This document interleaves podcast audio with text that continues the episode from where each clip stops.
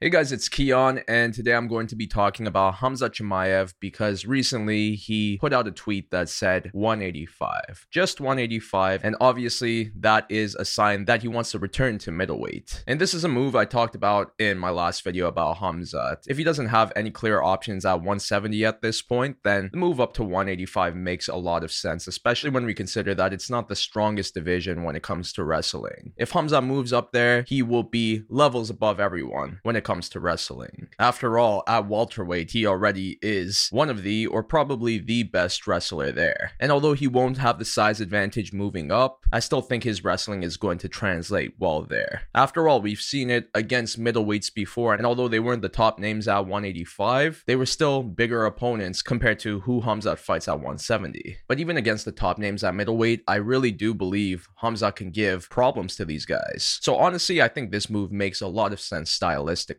But even health wise, this is the way to go. After all, Hamza missed the 170 pound mark in his last fight by 8 pounds. And although we have some people close to him saying that it was just an error and next time he'll be able to make 170 easily, there was also Hamza's coach saying that ever since he got COVID and had that long layoff because of it, he hasn't been the same, especially when it comes to cutting weight. And when I hear that, it makes me think how is this guy ever going to make 170 again? Especially when we consider that he's getting older and that cut is not going to get any easier the more he ages. So the question I really have is will Hamzat ever return to welterweight again? And to be honest, there's a good chance the answer is no. Because yes, although he'd have the size advantage at 170, is it worth to have that if the cut is difficult? And I think Hamzat will consider that even more when it comes to five round fights. I could see his cardio being tested big time if a fight of his goes past the third round at 170. And maybe even Hamzat realizes that too. I mean, if his head coach is saying that this cut is getting difficult for him, then that's a bad sign for his future at welterweight. But luckily for Hamzat, he has proven that he can be a threat at 185. And like I said, I believe he can do this against some of the top names in that division. And already there have been talks about potential matchups for Hamzat in his return to 185. There have been talks about a fight with former UFC middleweight champion Robert Whitaker. And man, what a fight that would be if it happened. I honestly would have no idea who I would pick to win that one. But in my opinion, I think it would be too much too soon for Hamzat. It would be similar to his fight with Gilbert Burns, where they're throwing him in the deep end very quickly. And although he came out with the win against Gilbert, the amount of adversity and damage he took in that fight was unlike any other. And I'm sure Hamzat doesn't want to have to go through many of those for the remainder of his career. And to be honest, I could see that potentially happen if he fights Robert Whitaker at this point. Because Robert Whitaker is basically the best 185er outside of Israel Adesanya. If Israel wasn't around, there is no doubt that Robert would be the current champion of this division. So for Hamza to fight someone like that after not fighting at middleweight for a while, I just don't think it's the right move, even though I do like that matchup and would be interested to see it. But we know the UFC, they want to build up Hamza. They don't want to risk throwing him in the deep end. Hence why they gave him a fight against Nate Diaz. Because they're like, oh damn, we almost lost our hype train with that Gilbert fight. Do we want to do that again before he fights for the title? The answer is no. So who would be a better option for Hamzat when it comes to his middleweight return? And the obvious answer that is being said by everyone, I said this in my last video as well, it has to be Paulo Costa. The two started their beef back at UFC 279 and it really seemed like it came out of nowhere. But I guess Paulo was saying some things and Hamzat wasn't a fan of it, so he decided to confront him, and this led to an exchange that got many people excited. But although people wanted to see that fight, I didn't think it was going to happen sooner than later. Because after all, Hamzat is finding so much success at welterweight, and if it's not a number one contender fight, then I see him fighting for the belt there. But with this weight cutting issue to 170, and with the division kind of being stuck right now, as no one really wants to fight Hamzat at this point, the move to 185 makes sense now, and therefore that matchup with Paulo Costa makes sense now. And honestly, I think this is the perfect test for Hamzat when it comes to him coming back to middleweight. Because we have Paulo Costa, who is a top five guy in the division, but it's not like he has crazy momentum. He's just coming off a win against Luke Rockhold, who at that point, all due respect to Luke, was past his prime. But even then, Luke made it a fight for Paulo. And although, yes, it's impressive that Paulo came out with the win, he's not at his previous state where people were genuinely excited for him to become a UFC champion. It's good that he made a bounce back, but no one is saying Paulo is going to be the UFC champion right now. And I think that's the perfect level of fighter to give Hamzat. Stylistically, this is a favorable fight for Hamzat because although Paulo has some skills on the ground, he is not a high level wrestler like Hamzat. Like I said, most fighters aren't even close to the wrestling pedigree that Hamzat has. Paulo is primarily a striker, so for Hamzat, that's good news. And to be honest, even if you put Hamzat against a wrestler like Derek Brunson, I still see Hamzat winning that fight. But what makes this matchup with Paulo Costa so good are the personalities from both men. Hamzat is coming off that win against Kevin Holland, and compared to his other fights, this one saw him as the bad guy. Because yes, although he came out with the win, people were not happy with him missing weight and not being remorseful about it. So this made Hamzat the biggest enemy in MMA. And this is good that Hamzat has this image right now because it's a complete contrast to what Paulo is at this moment in his MMA career. Paulo's social media game is top tier. And then when you add in his win over Luke Rockhold, which like I said, was not a picture perfect performance from Paulo, it was still a very fun fight. And that's something I have to give credit to Paulo. Win or lose, his fights are exciting. So you have an exciting fighter who is also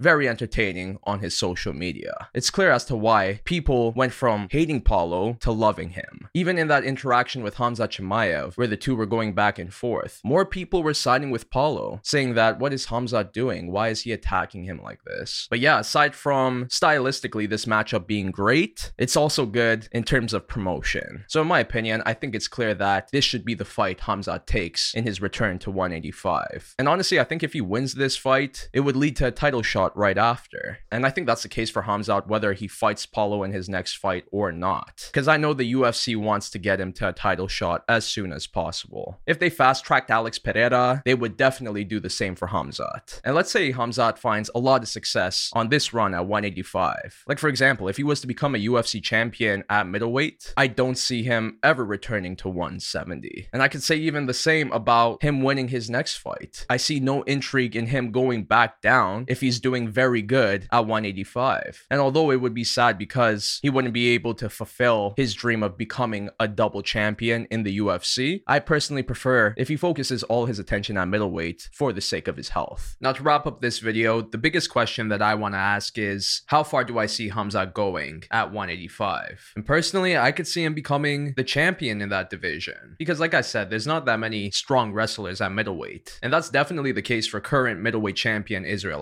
Adesanya. And if Israel was to fight Hamzat, not only do I think Hamzat will be the strongest wrestler that he ever faced in MMA, but it would also be his toughest test as an MMA fighter. And of course, Israel has a fight lined up with Alex Pereira right now. Let's say Alex does win this fight. I also believe that if he fought Hamzat, it wouldn't be favorable for him. And yes, the size and strength advantage is not in Hamzat's favor, but with the skill that he has and the momentum that he's on right now, I think the sky's the limit for him in MMA, especially at 185. But what do you think? Is this return to 185 a good move for Hamza Chimaev? And do you think he'll find more success in this division compared to welterweight? But that's a lot for now, so I'll see you on my next one.